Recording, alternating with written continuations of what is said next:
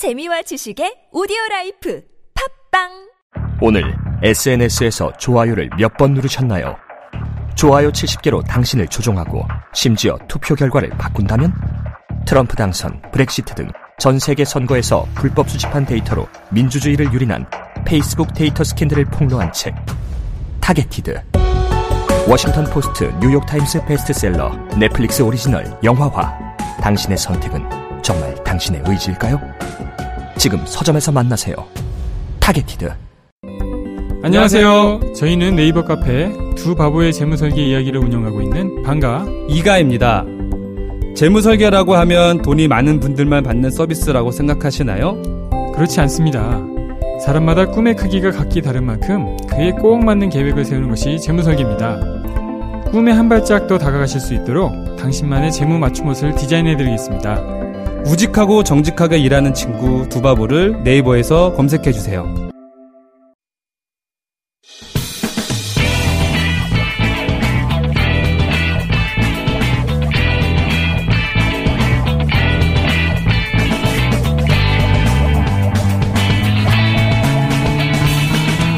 김어준의 뉴스 공장.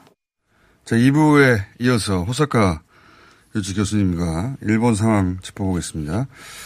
2부에서, 어, 일본사의 신뢰 시스템이 무너지고 있다. 의료 붕괴뿐만 아니라 국민들이 그 국가 시스템에 가지고 있던 신뢰가 무너지다 보니까 어, 일본 국민들을 말할 때 항상 얘기하던 질서 의식도 무너지고 있고, 예, 신민의식도 사라지고 있고.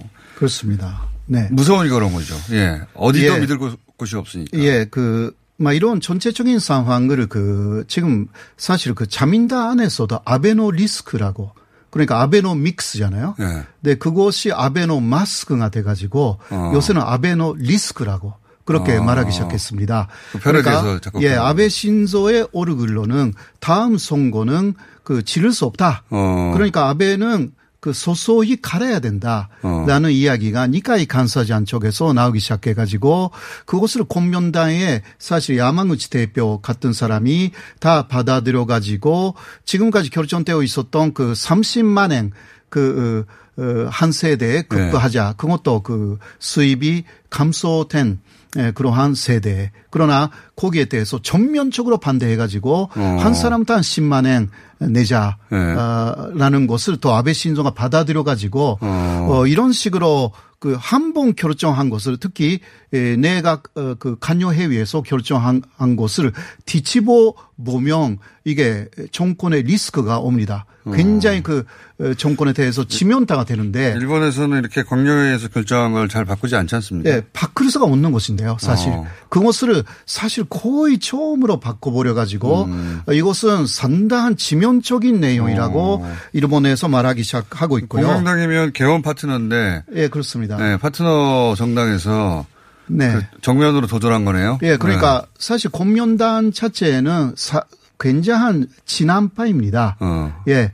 예, 그리고 니카이 간사장도 원래는 친한파죠. 진안파였고, 네. 근데 이것을 또 계속 바꾸려고 저 아베 신조가 혐한적으로 다시 예, 나오고 있는 현상도 포착됩니다. 아, 그러니까 그 사람들이. 예. 예, 사람들이 그런 안에 있는 사람이 더 이상 안 된다고 그런 식으로 나왔다고도 볼 수가 있는데요. 그 정권 파트너, 그리고 정권 내부에서 아베로는 더 이상 안 된다는 목소리가 나오는 예, 그런 그런 것입니다. 니카이 간사장도. 예, 예, 네. 예. 네, 에, 그 하나의 그러니까 지금은 그 어, 스가 관반 장관하고 니카이 그리고 야마구치 대표 어, 네. 아. 이거는 하나의 사실 라인입니다. 스가 관방 장관이면 관방 장관은 우리나라에 없는 제도라 대략 비서실장 플러스 비서실장 플러스 그러니까 대변인 저- 정도 예, 되는 예. 거 아닙니까? 예. 예. 우리로 치면. 예, 그렇습니다. 그러니까 비서실장, 마- 말하자면 청와대의 대표라고 할 수가 네. 있잖아요. 뭐, 물론 그 위에는 대통령이 있지만, 일본에서는 수상, 그 다음에, 에, 그 관방 장관, 근데 네. 그 아래에 내각 관방이라는 게 있는 게, 네. 이게 비서실입니다. 네. 말하자면 그 청와대하고. 똑같아요. 관방 장관은 우리나라의 청와대 비서실장 플러스 청와대 대변인. 예, 그럼, 네, 그 그런 그쪽의 라인이 에, 라인하고 지금 아베 신조가 사이가 나쁩니다. 아, 왜냐하면 그 대통령 청와대에서 대통령과 비서실장이 갈라진 거네요. 네, 갈라졌습니다. 이유는 그 스가 관방 장관의 인기가 지난해 굉장히 올라갔기 때문에 이게 아베 신조가 경계심을 갖기 시작한 것입니다. 어. 어, 그 아베 시, 포스트 아베는 스가 관반 장관이 아닌데 왜 이놈이 그렇게 인기가 어, 그 올라가느냐라고 해서 요새는 중요한 회의에 비서실장이 그 참여하지 않는 것은 이상하잖아요. 말이 안 되죠. 예, 말이 안. 되는데 계속 그런 상황. 아. 그렇기 때문에 에, 이제 그 비서실이 그러니까 청와대가 내각 관방이 지금 작동되어 있지 않습니다. 아. 그래서 아베가 다른 그 그러한 자신의 그냥 개인적인 인맥으로 정책을 만들고 있어요. 아. 이게 문제가 되는 거죠. 야, 이- 자, 그러면 네. 일본의 정치 시스템 우리하고 좀 다르니까 우리하고 비교해 보자면 대통령이 네. 청와대 비서실장 그리고 그 수석들을 통해서 정치를 하는 건데 네, 네. 그렇죠. 실무를 그것을. 그러니까 신뢰를 못 돼 가지고 그래서 청, 대통령과 예. 그 비서실이 분리돼서 네. 대통령이 자기 개인 비서 라인을 따로 꾸린 거와 예, 예, 그런, 거. 그런 것입니다. 예. 아. 지금 그런 상황이 지금 일본의 상황이기. 때문에 네. 에, 이게 언제 폭발될지 모르는 에, 그러니까 어, 코로나 감염 폭발이라기보다 아, 그 아베 내각이 폭발하는 거 아니냐라는 어. 그 우려도 있는 것이고 그러니까 요새 아베 라인이 네. 코로나 담당 그 장관이 니시무라라는 네. 사람인데요. 이 니시무라가 또 한 이야기가 파친코 파친코 아. 점을 이제 공격하기 시작했어요. 그 혐한으로 가는 거예요. 아, 왜냐하면 파친코는 한국계가 운영한다고 예, 그런, 그런 다들 것입니다. 알려져 있으니까. 예, 네. 그 휴업 요청을 했는데 30%는 휴업을 안 하더라. 어. 그러니까 예, 파친코 점. 그래서 휴업을 안 하는 파친코 점의 이름을 공개하겠다. 이렇게 어. 이야기를 했어요. 근데 이것은 이상한 이야기고요. 왜, 왜 이상냐, 이상하냐고 하면 파친코 점에서 지금까지 확진자가 나온 게 한, 한 사람도 없어요. 아. 예, 그런데 예를 들면 그거 대비하면 지금 도쿄에서는 술집들이 많이 휴업을 했는데요. 바로 옆에 있는 사이타마 현 네. 거기서는. 계속해요. 예. 계속해서 특히 그 가까운 가와구치라는 데가 있어요. 네. 네. 도쿄에서 술을 마시지 못하는 사람들이 대거 그쪽으로 가요. 밤에. 우리로 치면 어 서울하고 경기도 예, 예, 예. 예, 그, 서울하고 인천 뭐 하여튼 예, 바로 바로 아주 예. 가까운데. 정- 지하철 탈이 탈이 하나 그렇죠. 건너면 가와구치예요. 지하철 한 정거장 예, 지나가면 예. 예, 우리 그 부모님들이 그 강원지 살았으니까 잘 알아요, 제가. 아. 근데 거기에 대거 유입되고 있어가지고 술집에서는 지금까지 몇, 몇백 명 이상 확진자가 나왔어요. 그런데 술집은 단속하지 않으면서 예, 전혀 그런 말을 안 하면서, 안 하면서 파친코집만 왜 그런 게 하느냐. 술집은 그 비대면이 아니잖아요. 음. 그렇죠. 파친코는 비대면으로 하고. 기계로 하고 파친코 저 점에서는요 매일 소독을 잘한대요. 어. 사스하고 그 메르스 이프는 파친코 점에서 뭔가 문제가 일어나는 적이 한 번도 없어요. 어. 그런데 저- 지금까지도 요새 코로나 사태에서도 술집에서는 엄청난 감염 사태가 일어났는데도 그쪽은 그냥 무시하고 이게 무슨 짓이냐 아. 혐한으로 그냥 가는 거예요. 그렇군요. 예. 그 혐한으로 갈 거라고 예상하셨는데 네. 그러니까 지금 아베 정부가 지금 처한 위기는 물론 코로나 자체의 위기도 있지만 예, 예. 그 아베 정부 내에서 아베 내각 내에서 지금 비서 라인과 네네. 그 수상이 갈라져서 예, 그렇죠. 그 비서 라인 쪽에서는 아베 어, 수상이 결정한 내용에 대해서 계속 반대를 하고 있고 네, 네. 왜 그러냐면 비서 라인과 함께 결정을 하지 않으니까 네, 네, 네. 어, 그래서 이제 아베로는 더 이상 선거를 칠 수 없다 하는 분위기가 내부적으로 팽배하다. 예. 그래서 지금 사용하는 라인은 그 그냥 그런 뭐라 할까 내가 관반 속에 있는 사람이 아닌 그러니까 촌리피소들이 있어요. 총리비서. 예, 아주 직접적인 이게 그러니까 아, 이마이 나오야라든가 이마이 나오야는 지난해 7월에 한국에 대한 경제 보복을 한 중심적인 인물입니다. 네. 이 사람들이 다시 움직이기 시작해요. 어, 그거 예. 중에 그거만 남았고. 그, 예, 예, 예. 그러한 상황이 지금 일본의 예, 상황이라고 할 수가 있는 거죠. 일본의 지금 정책들이 장관과 함께 결정되는 게 아니라 아베 수상의 개인 보좌관들하고 결정되는 네, 네. 거니까. 그런 게 있기 어. 때문에 특히 스가 관반 장관은 거기에 대한 불만이 에, 그 많겠군요. 어, 있는 거죠.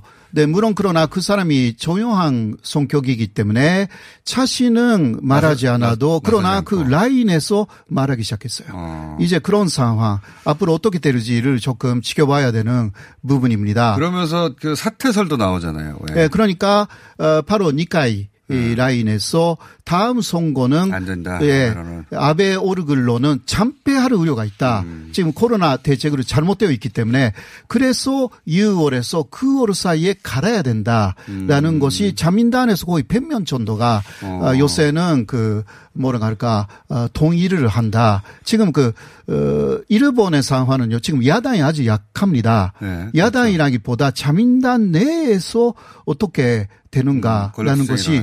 굉장히 중요한 부분 인데요.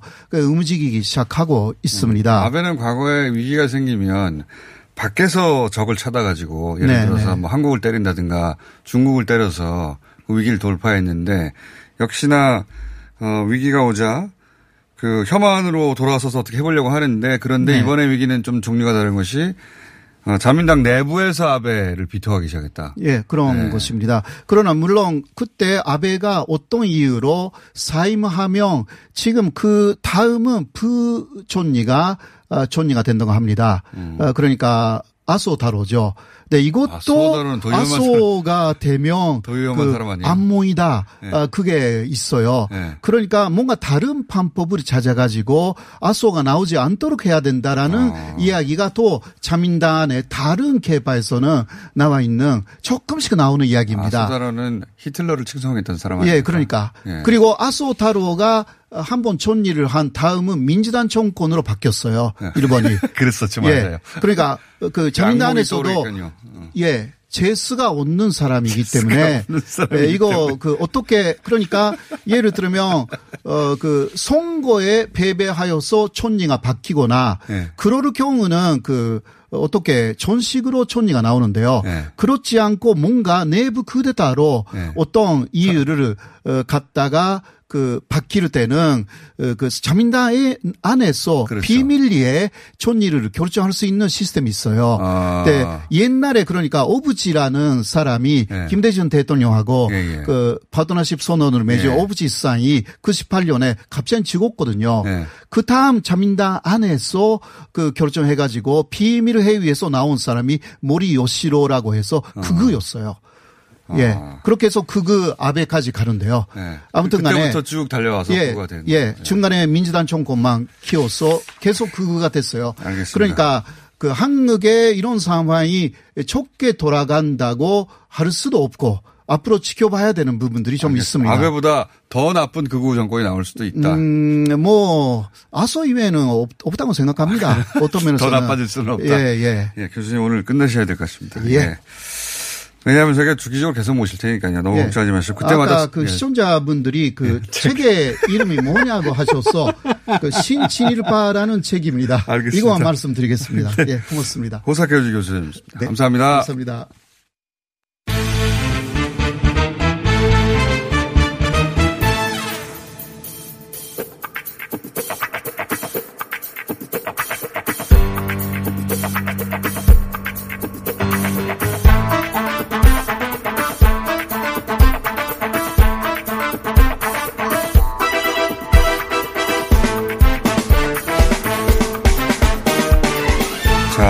총선 이후 처음으로 모시는 낙선자입니다. 네.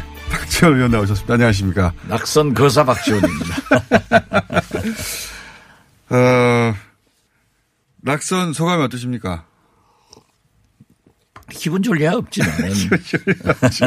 제 부덕을 소치고 시대의 흐름이니까 받아들여야죠. 음. 근데 초반에는 격차가 컸는데 마지막에는 격차가 상당히 좁아졌, 좁혀졌다는 얘기도 저도 들었습니다. 네. 뭐 그게 한 표 차이라도 지면 지는 거지 뭐. 연연할 필요 없습니다. 예. 그, 그럼에도 불구하고 다른 방송에서 인터뷰하신 거 제가 들었는데, 어, 국회 제가 출석은 못 하더라도 계속해서 정치 비평 활동 하시겠다고. 정치 활동이 아니라 물론, 물론 비평. 현역은 아니지만은 예. 어, 제가 목포 시민들에게도 약속한 문재인 대통령의 성공을 통해서 반드시 진보 정권 재창출을 해야 된다. 여기에 전국의 김대중 세력과 호남 이러한 역할을 저는 할 수 있다. 그걸 하겠다. 이런 얘기입니다.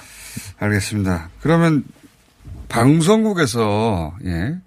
원래도 이제 정치 비평을 어, 현역으로 많이 하셨지만 어, 현역이 아닌 상황에서는 오히려 더 자유롭게 정치 비평을 할 수 있으실 것 같아가지고 방송국에서 많이 모실 것 같은데요.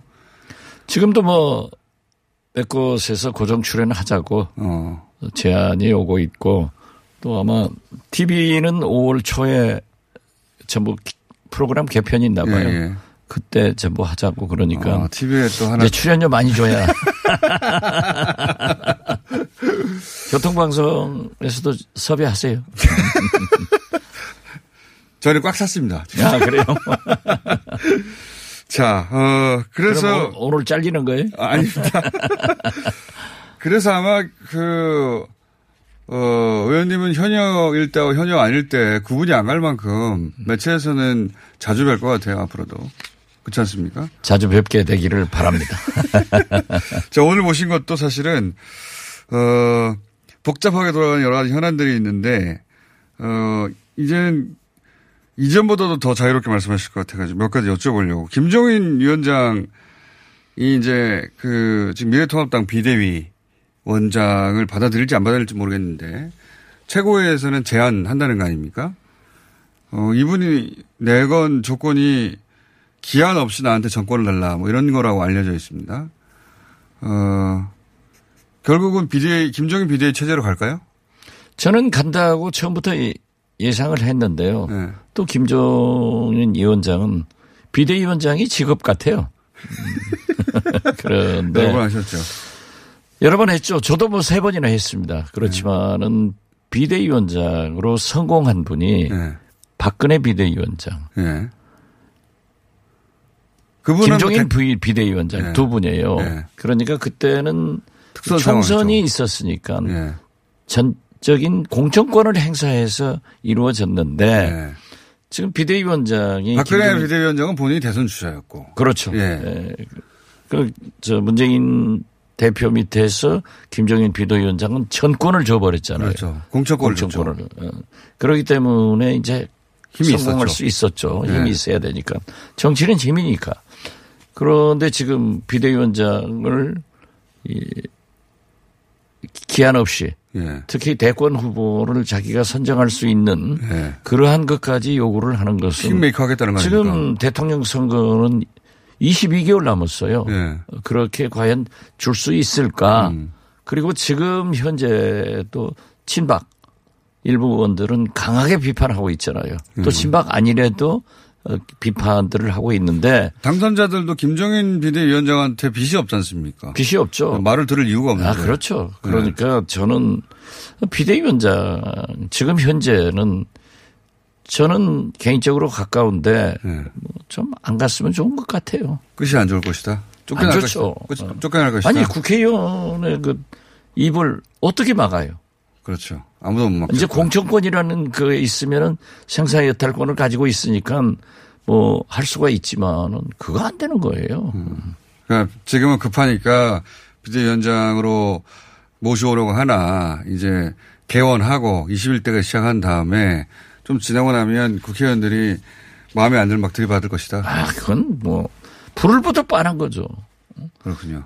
아니 그 제일 중요한 것은요.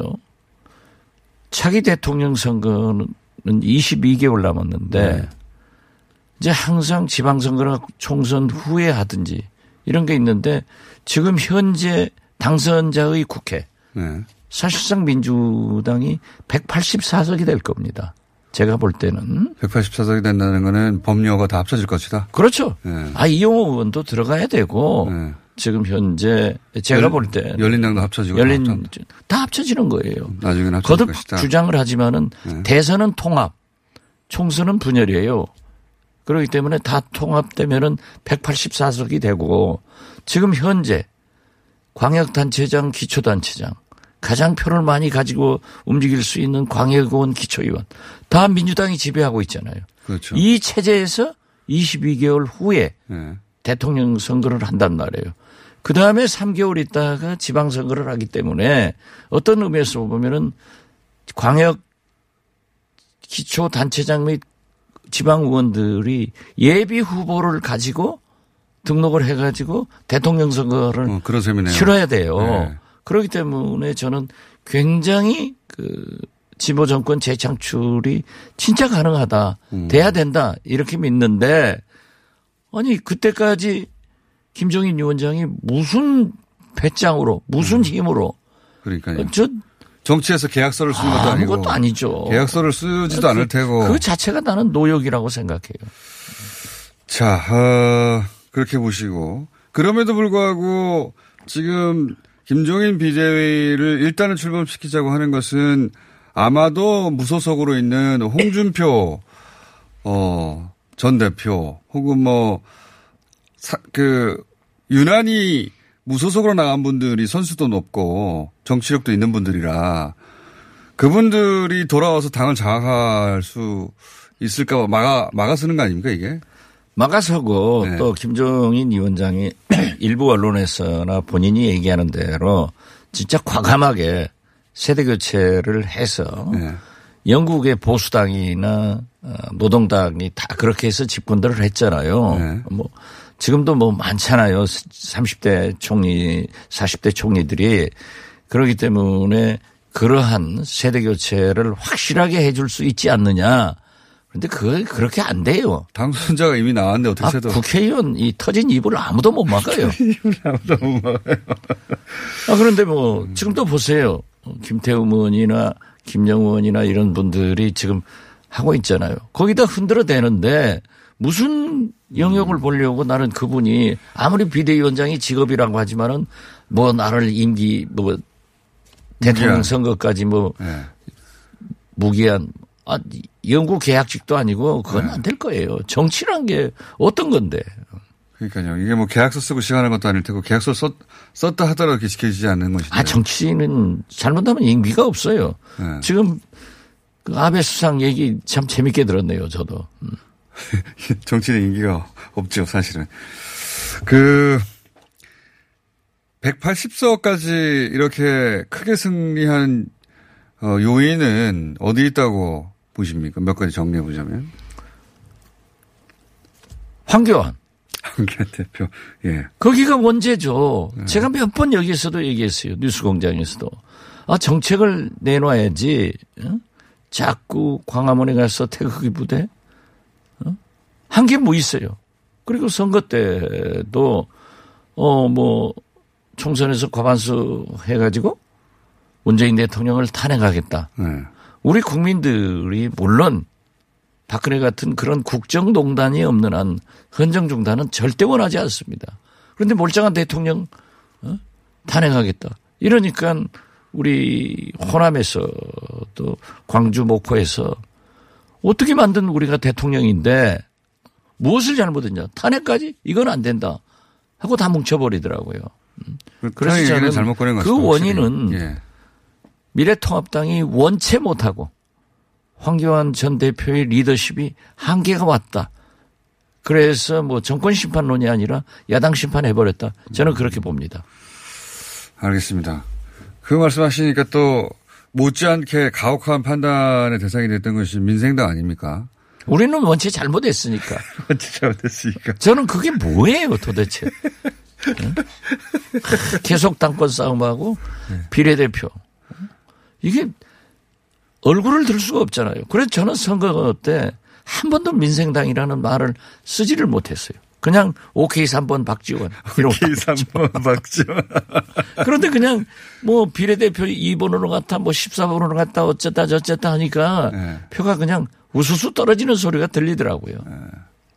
민생당에 계셨던 분들이 사실은 호남을 대표한 오랜 세월 호남을 대표하는 구력 어, 높은 정치인들인데 호남 유권자들이 어, 엄정합니다. 일거에 다 그냥 정리해 버리죠. 아, 무섭죠. 예. 호남은 진짜 그 전략적 투표를 하는데 엄청나게 무섭죠. 하나도 안 남겨, 남겨놓잖아요. 단 한 단 한 석도 살아남지 못했어요. 그렇죠. 예. 이용호 의원도 사실상 민주당 들어가겠다고 표방을 했고 뭐 28석 중 27석 네. 사실상 28석을 가져간 거고 지난- TK 이 경우에는 뭐 네. 25석 거기에서 홍준표 하나 살려놓고 다 예. 핑크색. 20대 국 총선 때 보면은 또 민주당을 그렇게 가혹하게 또 심판하더니 그렇죠. 예. 예. 어 가차 없습니다. 호남 민심이라는 게. 다 무섭죠. 그리고 문재인 대통령에 대한 예. 예. 전폭적인 지지와 어, 신뢰를 가지고 있으니까 그러는 거예요. 자, 그래서 민생당은 그렇게 됐고 국민의당을 또 어, 평가를 해보자면 국민의당은 본인들 기대에 크게 못 미쳤습니다. 그죠? 그래도 안철수 대표가 그렇게 마라톤 해가지고 세석 확보했- 확보했으면 잘한 거지 뭐. 아, 우리는 하나도 못했는데요. 그러니까요. 선거운동으로는 아, 김종인 그 대표가 시원한 얘기는 했더라고요. 안철수 그 사람 국민 그 심판 끝난 사람이다 하고 일거에 그런 맛은 있어요 또 김종인 위원장이. 말은 시원시원하게 하시죠. 예. 예. 본인 운명을 예측 못해서 그렇지. 글쎄요. 저는 이제 자, 그 안철수 국민의당 여쭤본 이유는 이제 어 본인의 대권과도의 관점에서 어 세석 정당으로 대권 과도를 정상적으로 갈 수 있겠는가 기회가 있겠는가 그걸 여쭤보는 겁니다. 제가 처음부터 그랬잖아요. 안철수 대표는 대통령이 되기 위해서 진보로 유장 취업했다가 네. 이제 보수로 돌아가는 거예요. 그 징검다리는 확보됐기 때문에 네. 저는 미래통합당도 지금 현재 103석이 아니라 예. 네명의 무소속. 무소속 예. 그리고 3명 예. 113석이다. 이렇게 하면은 110석이 된다. 어, 113석이 된다. 아, 그렇게 보는 거예요. 그래서 어, 안철수 대표는 한국당으로 가서 예. 미래통합당이죠. 예, 네. 통합당으로 가서 이제 대통령 후보의 꿈을 꾸어보겠죠. 어, 그- 결국은- 그게 만약에 김종인 비대위원장이 되면은 그게 무산되는 거예요. 음? 안 된다고 아, 했잖아요. 예. 그러나 일부에서는 또 200만 표를 이번에도 받았기 때문에 예. 기회가 미래통합당 의원 중에는 그러한 생각을 갖는 분이 있기 때문에 만약 안철수 대표가 미래통합당의 대통령 후보가 된다고 하면은 우리는 좋죠. 확실한 진보 정권 재창출이 되는 것 아니겠어요? 그러면 현재 기준으로 가장 어, 그 통합당의 대선 주자로 유력한 후보는 누구라고, 누구라고 보십니까? 그래서 저는 뭐 홍준표는 다시? 예. 다시 한다고 그러니까 그건 모르죠. 예, 또 그분의 능력은 출중한 점도 있어요. 예. 그래서 거기가 돼도 좋죠. 좋고 다 좋으시다고 전혀 전혀 예상치 못한 신인이 등장할 가능성은요. 그럴 가능성이 높지 않겠어요? 2년이 남았으니. 예. 아, 22개월 남았는데 네. 사실상 이제 대통령 후보 경선은 뭐 20개월도 안 남은 거죠. 맞습니다. 예. 내년에는 온통 그 얘기겠죠 이제. 아니 이제 뭐 금년 원 구성하면은 이제 코로나 위기 극복이 최우선이고 그러면서는 계속 이제 대통령 그렇죠. 물 밑에서는 대- 예. 다음 대선은 어떻게 되냐. 네, 그렇죠. 그 얘기를 정치권에서 하- 계속 하겠죠. 그래서 저희가, 어, 의원님은, 예, 6월, 5월 말에 원 구성하죠. 보통. 6월 초에 하나요? 어, 이제 우리 제 임기가 5월 29일까지입니다. 아, 그렇죠. 저를 야쁘지 마세요. 현역 의원입니다. 그러니까 6월 달에 이제 원 구성이 돼야죠. 6월 달에. 네. 의원님 직을 유지할 때나 혹은 이제 의원직이 끝난 이후로나 저희는 계속 의원님을 어, 모시는 것으로 주기적으로. 감사합니다. 제 능력이 출중해서 사방에서 오라고 그럽니다.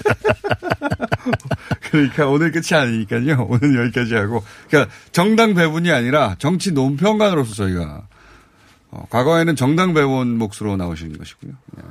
앞으로는 글쎄, 민생당에도 배분됐다는 것은 저 때문에 배분됐지, 민생당 때문에. 지금은 이제 뭐 새로운 원 구성될 때까지 정당 배분은 없어요. 예. 이제. 예. 정치 평론가라서 다시 모시겠습니다. 네. 박지원 의원이었습니다. 감사합니다. 네, 감사합니다. 시더 시더 아빠 발톱 너무 두껍고 색깔도 이상해 이 녀석 그럴까봐 내가 캐라셀 네일 준비했지 갈라지고 두꺼워진 발톱 무좀이 싹 사라진다고 미국 판매량 1위 600명 임상 실험을 거친 전 세계 48개국 손발톱 케어 압도적 지배자 캐라셀 네일 2주 후 달라진 손발톱을 경험할 수 있습니다 네이버에서 캐라셀 네일을 검색하세요 안녕하세요. 치과의사 구지은입니다. 태아가 자랄 때 가장 먼저 생기는 기관이 어디일까요? 바로 입입니다. 먹는다는 것은 삶의 시작이자 끝인 것이죠. 100세 시대인 요즘은 치아를 100년 가까이 사용합니다. 그럼 어떻게 해야 치아를 100년 동안 건강하게 관리할 수 있을까요? 바로 올바른 칫솔질과 정기적인 스케일링입니다. 가까운 치과를 방문하시면 치과의사 선생님께 올바른 칫솔질을 배울 수 있습니다. 그리고 1년마다 건강보험 적용이 되는 스케일링 치료 놓치지 마세요. 이 캠페인은 유디치과협회와 함께합니다.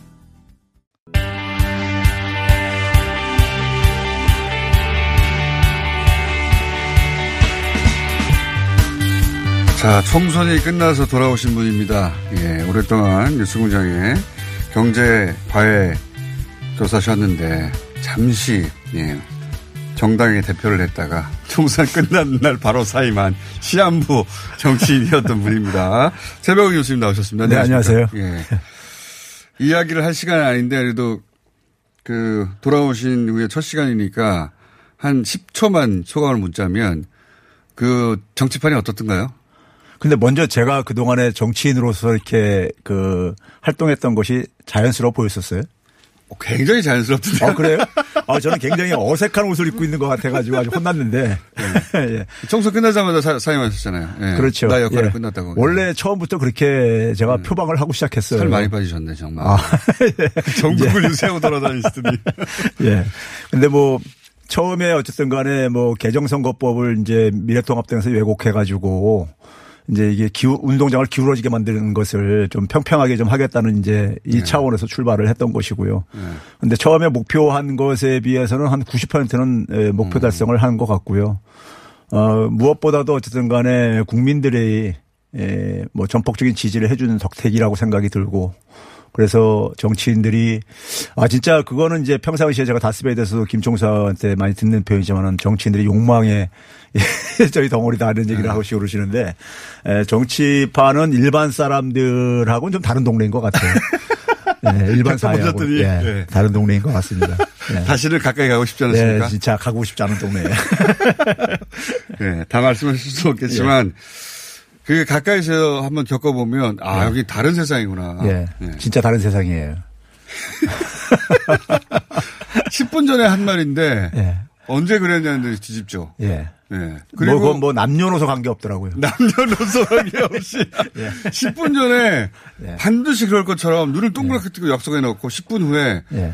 인생 동안 단 한 번도 그런 말을 한 적이 없는 것처럼. 예. 그리고 평상시에 굉장히 저를 존경하는 사람들조차도 저 앞에서 그런 거를 보여줬으니까는. 그러니까 보통 사람들이 말을 뒤집을 때는 갈등이 생기잖아요. 네. 아, 이걸 어떻게 합리화하지? 그 과정이 없어요. 맞습니다.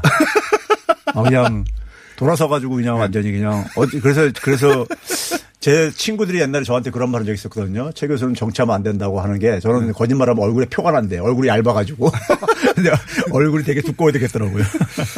그러니까 특징 중에 하나는 자기 합리화가 워낙 강력한 애고를 가진 분들. 아, 그런 것 같아요. 자기 합리화가 굉장히 네, 강한 것 같아요. 정치 하시는 네. 분들은 그래서 본인이 앞에 A라고 말해놓고 맞습니다. 10분 후에 B라고 말하는데 보통 사람은 그 과정을 설명하려고 막 노력을 그렇죠. 하는데 네. 이분들은 그 과정을 생략하고 그 전혀 아무런 갈등을 느끼잖아요. 그걸. 그렇죠. 많은 이- 경우에. 많은 일반 사람들은 갈등을 느끼거든요. 자기가 한 말을 다시 뒤집으면. 그러니까요. 그게 없더라고요. 그- 그게 없어요. 네. 나중에 이야기 좀 자세히 하기로 하고 그걸 느끼셨군요. 예. 그게 없어요. 완전히 네. 새로운 세상입니다. 예. 자, 재난지원금 얘기로 돌아가 볼까요? 네. 전공 분야로. 어, 말들이 많지 않습니까? 그, 이걸 꼭 여쭤보고 싶습니다. 기재부에서는 재정 건전성을 항상 네. 기준으로 얘기합니다. 그러니까 들으면 그 말도 일리가 있어요. 예. 나라 살림을 막 퍼줄 수 없지 않느냐. 네. 국가를 지켜야 되니까 키를 열쇠를 우리가 갖고 있으니 우리는 이걸 굉장히 보수적으로 운영해야 된다. 그 마음도 이해가 가고 그 주장도 이해가 가나. 근데 지금은 그것만이 유일한 기준은 아니지 않습니까? 네. 재정 건정성으로 모든 거를 그 기준 삼아 기재부에서는 어떤 안을 내놓고 있는데 이 대목부터 출발해서 좀 설명을 해 주십시오. 왜 그러면 안 되는 건지. 예. 지금 이제 우리가 흔히 그 이번에 코로나19 재난으로 인한 어떤 경제적인 위기가요. 우리가 흔히 전대미문의 사건이라고 비교를 그렇죠. 해요. 전 세계적으로 다. 뭐 1930년대 대공황으로 이제 비교를 하는 사람도 있는데 저는 그때부터 심각하다고 봐요. 음. 저는 이제 에, 역사를 공부한 사람들 볼 때는 더 그 당시보다 심각하다 이렇게 보고 있고요. 음. 거기는 그 미국 발이었을 뿐이잖아요. 예, 그리고 이제 에, 그 당시는 어쨌든 경제 충격이었었어요. 네. 그때는 경제적인 해법을 가지고 어느 정도 막을 수가 있었는데 이건 경제적인 충격이 아니라 음. 소위 말해서 어떤 하나의 이런 그 이 감염병으로 인해 가지고 어 경제 생태계도 어떤 사람들의 어떤 활동 이 연결고를 다 끊어놔 버리는 거예요. 네. 굉장히 파괴적이죠. 그리고 맞습니다. 이게 이제 언제 끝날지도 모르는 이게 맞아요. 저거고요. 그러면 이제 우리가 지금 보게 되면은 IMF가 얼마 전에 이제 올해 성장률 예상 전망치를 발표했잖아요. 예. 다들 마이너스 행위를 다 이렇게 기록했단 맞습니다. 말이에요. 성장률이 마이너스라는 것은 소득이 후퇴한다는 얘기예요. 예. 그러면 이제 기존의 많은 사람들은 과거의 소득 기준으로 소비를 한, 한, 하려고 하면은 빚이 만들어질 수밖에 그렇죠. 없죠. 마이너스가 될 수밖에 없죠. 예. 다. 그럼 빚을 그러니까 우리가 결국은 어 빚이 쌓일 수밖에 없는데 예. 경제 주체를 되게 커다랗게 세 가지 나눌 때 가계, 기업, 정부로 나눈단 말이에요. 예. 그럼 누가 그 빚을 그러니까 감당하는 게 가장 어, 경제적으로 바람직하겠는가? 아, 어차피 빚은 다 생겨져 예, 그렇죠. 있는데 개, 개인 차 물론 뭐 아주 여유 있는 분들은 알겠지만 예. 어, 상당수 가구에서 빚이 생길 텐데 그러면 지금은 아무것도 안 하면 개인이 그걸 감당해야 되는 거 아닙니까? 예. 그래서 제가 이제 그, 이 전 세계를 국제적으로 비교할 수 있는 게 이제 OECD라든가 국제결제은행의 이제 통계인데요. 네. 어, 지난해 3분기 기준으로 보게 되면은 선진 국가들의 정부 빚이 109.1%입니다. GDP 어, 대비요. 예. 근데 우리나라 같은 경우는 37.9%예요. 정말 낮네요. 예. 반면에 가계 빚은 선진국의 평균이 72%인데 예. 우리는 94%예요. 아, 나라 빚은 적고 가계는 굉장히 이제 개인 그러니까 빚은 빚이 많다. 많은 상태죠. 아. 이건 뭐 G20 국가를 비교해도 거의 비슷해요. 추세가요. 어. 그러면 이제 이 상황에서 우리가 가계 부채를 굉장히 걱정을 하잖아요. 예. 근데 가계 빚을 더 늘리는 것이 현명하냐? 아니면 정부처럼 저- 우리나라 정부 부채는 굉장히 선진 국가 중에서 가장 양호한 나라입니다. 예. 그러면 정부가 이걸 감당하는 게 낫냐? 어, 심플하네요. 어차피 정부 부채도 결국 국민이 결국은 다 감당해야 되는 거잖아요. 누군가 빚은 져야 되는데 그렇죠. 네. 그러면 전 세계 주요 국가 중에 가장 튼튼한 정부가 져야 된다. 그렇죠. 어, 맞네요. 예. 네. 정부하고 이제 그러니까 한국은행이니까 이거는 우리 더군다나 한국은행에 이제 그러니까 우리가 이그 통화 발행이요. 예. 소위 GDP 대비를 보게 되면 우리나라는 한10% 정도밖에 안 되는데 예. 일본은 그러니까 이게 100, 110% 정도 돼요. 어. 그리고 미국만 하더라도 거의 한 20% 되고요.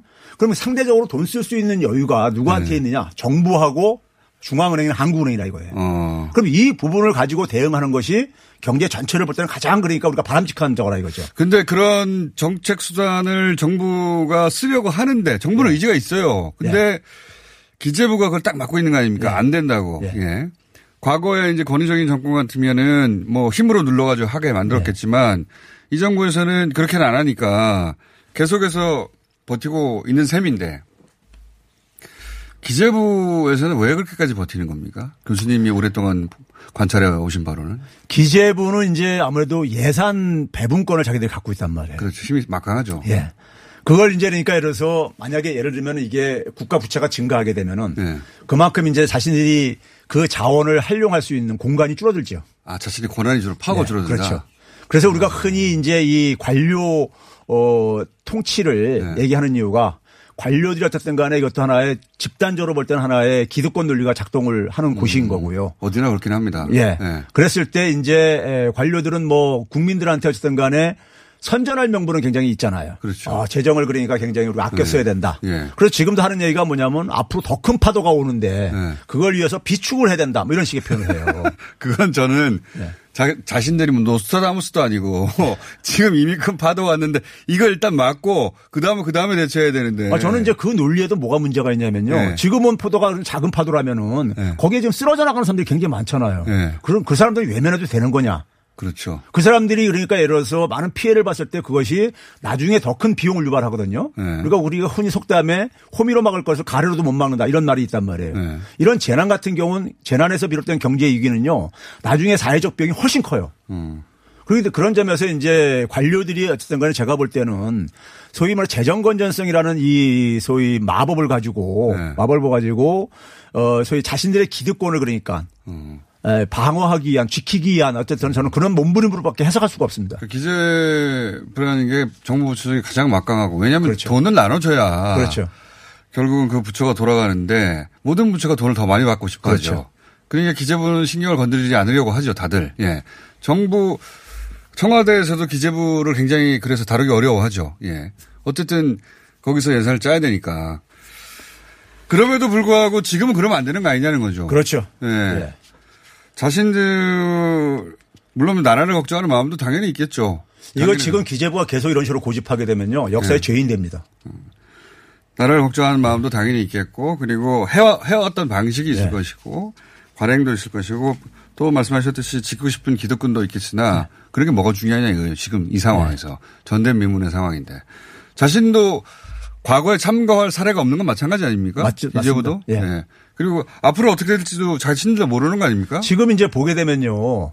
에, 우리처럼 그러니까 대, 무역 의존도가 높은 나라가 유럽의 독일 같은 경우란 말이에요. 네. 독일이 지금 그 이 문제에 대해서 지금 어느 정도 재원을 투입하고 있냐면요. GDP 대비 30% 투입하고 있습니다.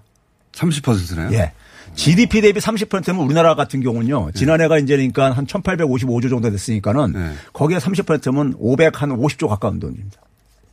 550조. 예. 예. 근데 지금 4인 가구 100만 원 주는 거 가지고 이렇게 난리 그러니까요. 그것도 이제 그러니까 3조 국채 정도 발행하는 일 정도 가지고 그러니까요. 네. 그렇죠. 일본이나 미국만 하더라도 GDP 대비 10%를 가고 있어요. 어. 우리나라 GDP 대비 10%만 하더라도 어느 정도 되냐면은 185조 정도 써야, 되는 거예요. 185조 정도 써야 되는데 네. 어, 그런데 지금 우리가 10조 가지고 이러는 거 아닙니까? 그렇죠. 예. 근데 거기다 국채 발행하는 3조 정도 가지고 지금 이렇게 기재부가 지금 하고 있는 거죠. 듣다 보니까 화가 날라 그러네. 제가 역사의 죄인이 된다고, 죄인 되지 말라고 제가 얘기하고 싶은 게 바로 그겁니다.